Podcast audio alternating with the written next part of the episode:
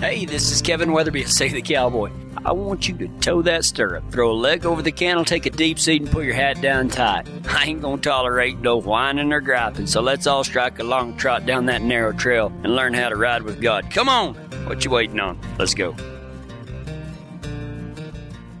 Uh, last week, me and my wife, uh, well, we go on date night every week, or we try to, and, and more often than not, we do. But we'd gone on date night and we had done some running around, and uh, me and Ty were actually not supposed to be here today.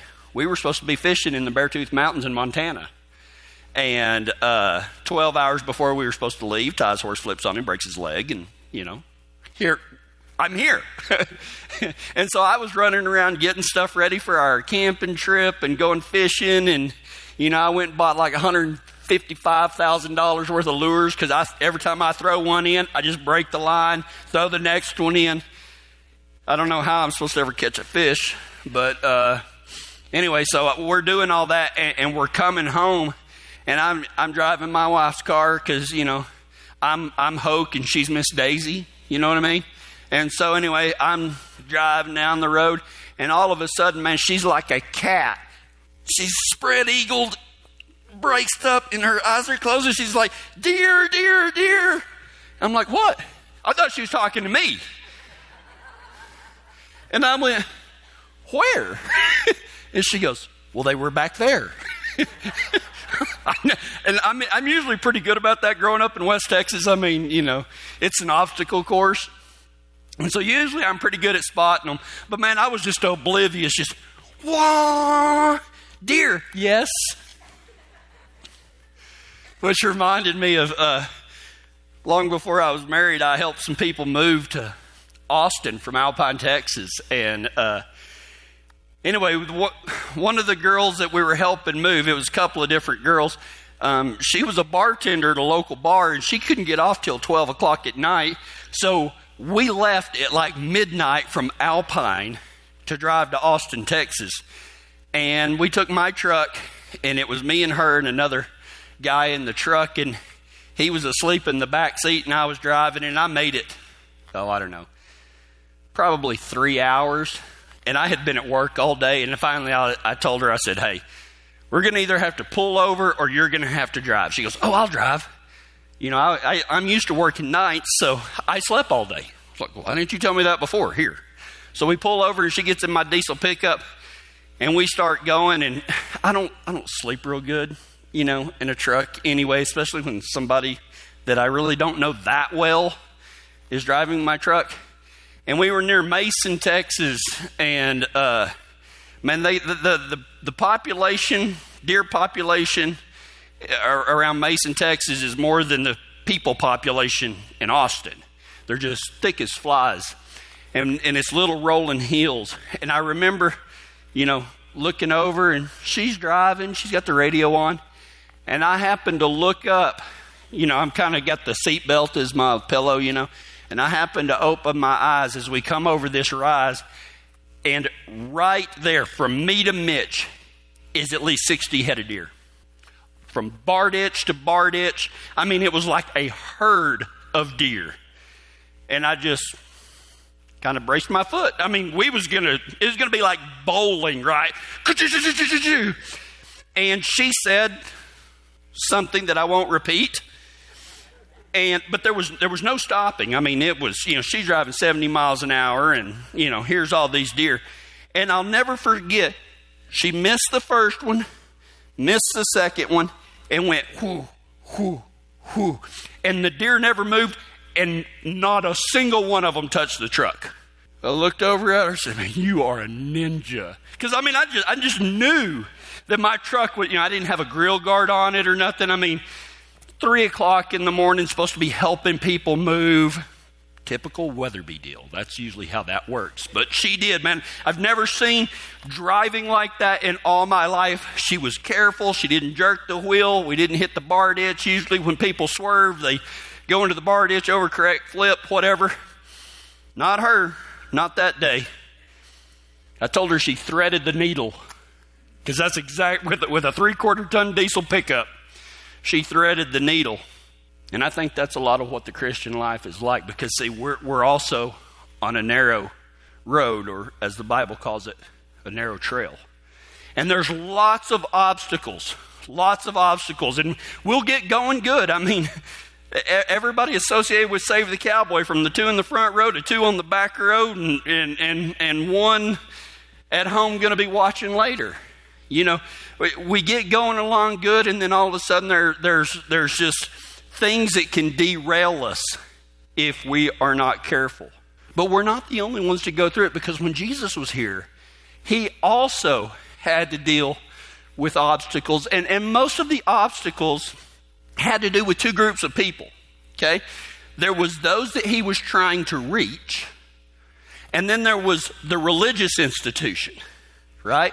Well, you know, he, he wasn't a Pharisee that just went through the motions and, and made rules and all of that, but, but, but he wasn't lost either.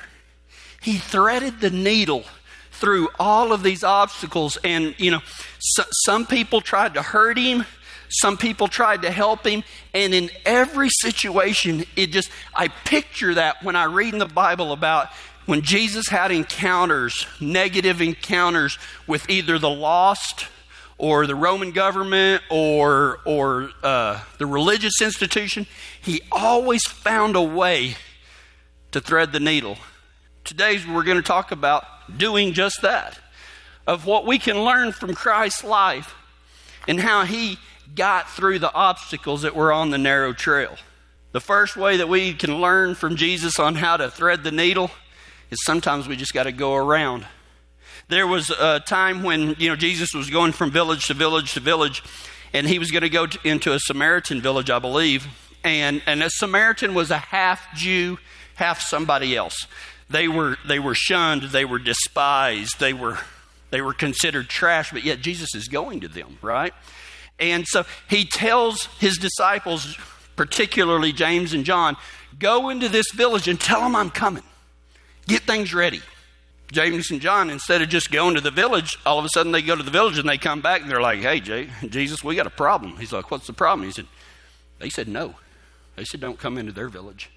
And Jesus, I, I can imagine Jesus was like, really? And they're like, yeah. But we've got a solution. And Jesus is like, what is it? He's like, we're going to call down hellfire and brimstone. Jesus is like, no, you're not. Just because they don't want us, we're not going to kill them because they didn't welcome us into their village.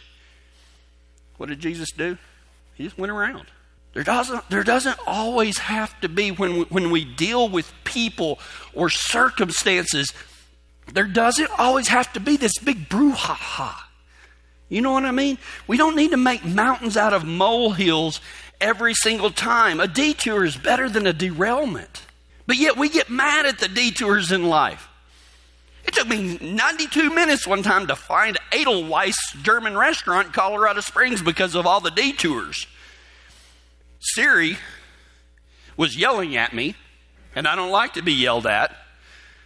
And by the way, my wife Siri is a man's voice, and she calls it Surrey. That's funny.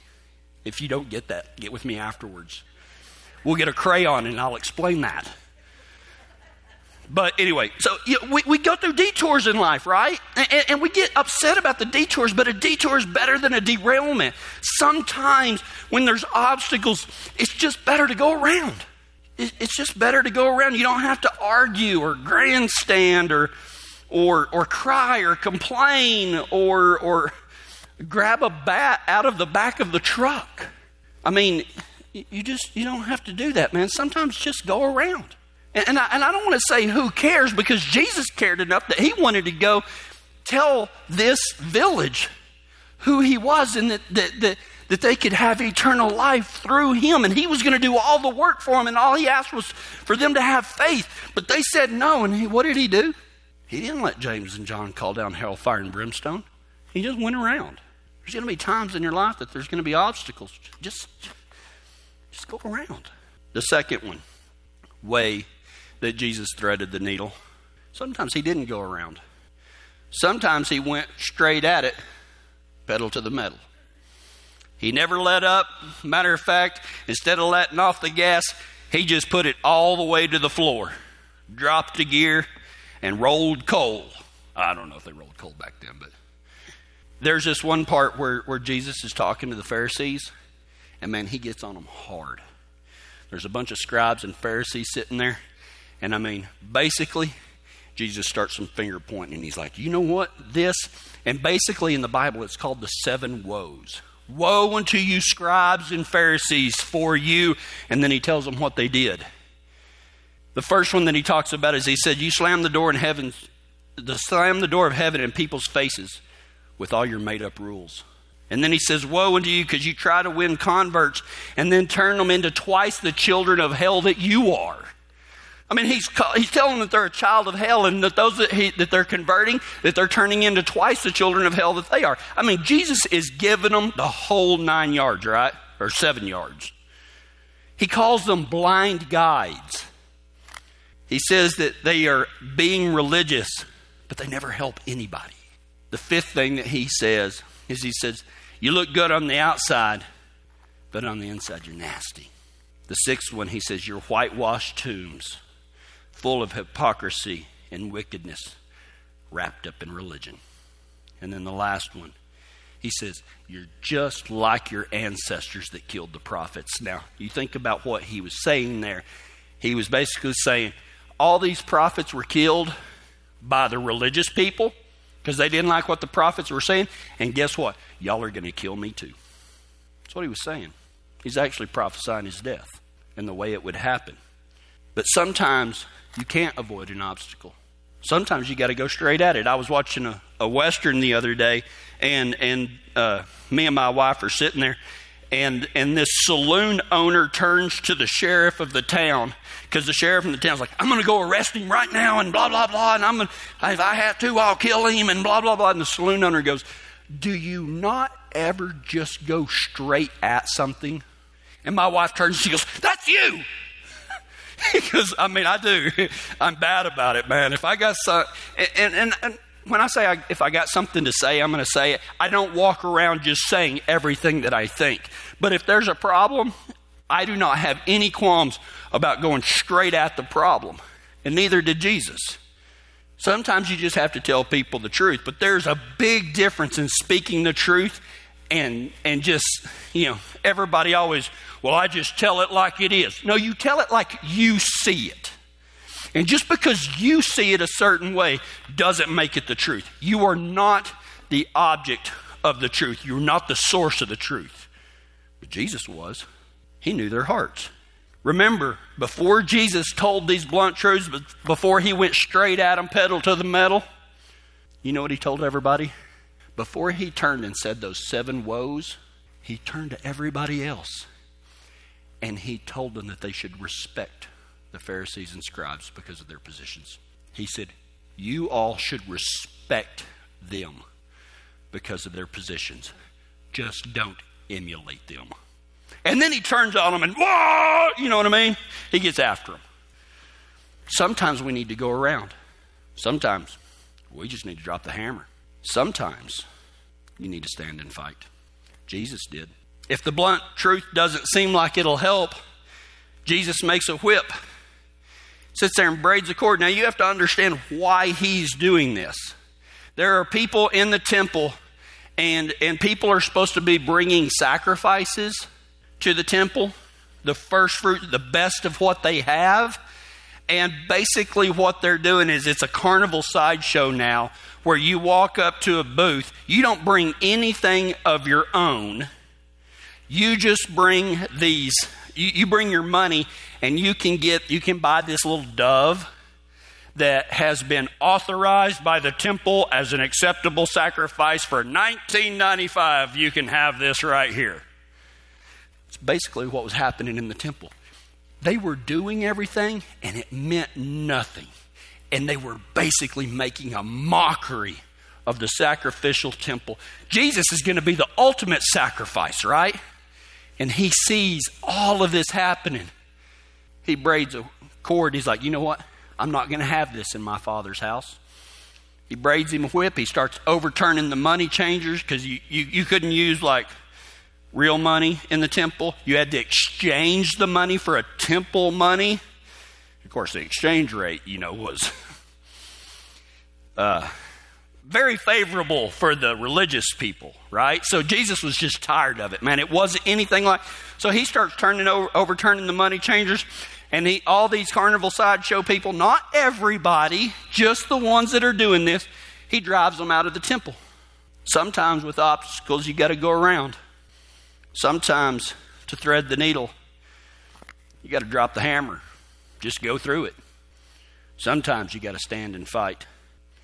This is, I don't want anybody sitting up there saying, oh, well, my preacher told me I could make a whip, start whooping people. That is not what he said. That is not what he said. You're not Jesus, and I'm not either. This is not a license for getting mad, losing your temper, and whipping people. Jesus was never out of control. This is only to be done. You think about this.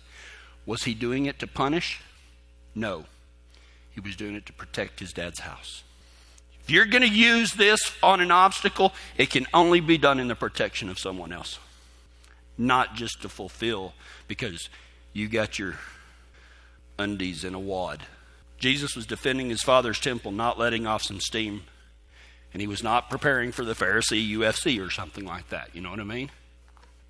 Whenever I worked at the prison in Fort Stockton,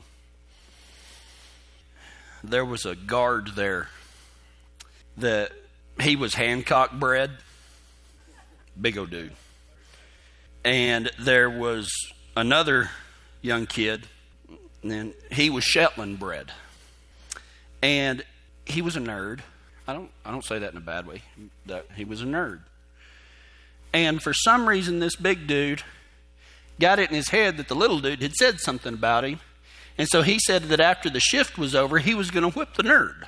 It, I mean, it, it was so absurd because this kid didn't do anything, man. He just wanted to be everybody's buddy, you know?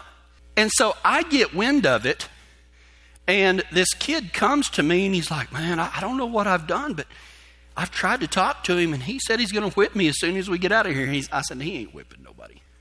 He's like, He says he's pretty serious. So I said, I'll walk out with you. So I walked out with him, and sure enough, here comes this big old dude and he starts taking off his uniform. I mean, he's ready to fight. So I reached in the back of my pickup and I pulled out a pipe. He goes, What do you think you're doing? I said, Well, it all depends on what you're fixing to do. He said, Well, I'm going to whip him. I said, No, you're not. I said, We all know you can. There's no doubt about that, but you're not going to. He said, Well, then I'll whip you. And I said, Now you, now you can try. And I said, You're liable to get it done, but I'm going to bend this piece of pipe over your head before you get it done. And I said, I'll probably forget about the fight, but you will not forget about this whooping I'm going to lay on you with this piece of uh, inch and a quarter galvanized pipe.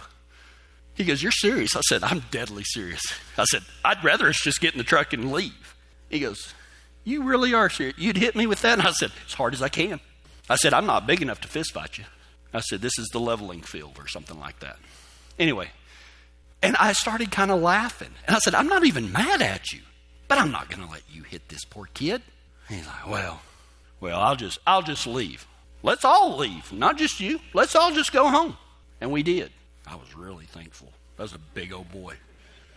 I could just imagine me swinging that pipe and him going, and catching it. because that's probably what was going to happen, but I had to get my bluff in. But, but if we do something like that, we can't really be mad. But we can defend people. And sometimes, man, you got to stand, you got to stand up for something. There's nothing wrong with that. But you can never stand up for something, stand against something, defend something. There's, no, there's nothing wrong with it, but you can't do it while you're mad. Sometimes you go around. Sometimes you put the pedal to the metal, go right through it. Sometimes you stand and fight. Sometimes you're just going to have to walk away. In Luke chapter 4, verses 29 and 30, Jesus has been saying some things that the religious people don't like. And it says, jumping up, they mobbed him and forced him to the edge of the hill on which the town was built. So they jump up and they grab Jesus and they start dragging him to the edge of the town to a cliff.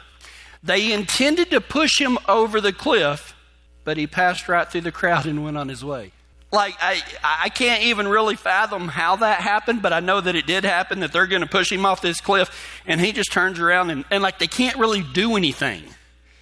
He, he just walks away. He doesn't say anything. He doesn't threaten, I'll get back at you. He just, he just walks away. And there's going to be times that we need to also. Doesn't and, and, maybe maybe everybody else is totally in the wrong. Maybe you are completely in the right. But maybe it's best if you just walk away. No proving that you're right. No telling somebody the hard, blunt truth. Not making whips or grabbing pipes. Just walking away. If you think that one's hard, try this one. Maybe a way to thread the needle of a difficult situation. You're going to have to just keep your mouth shut. In Matthew chapter 27, Jesus is on trial.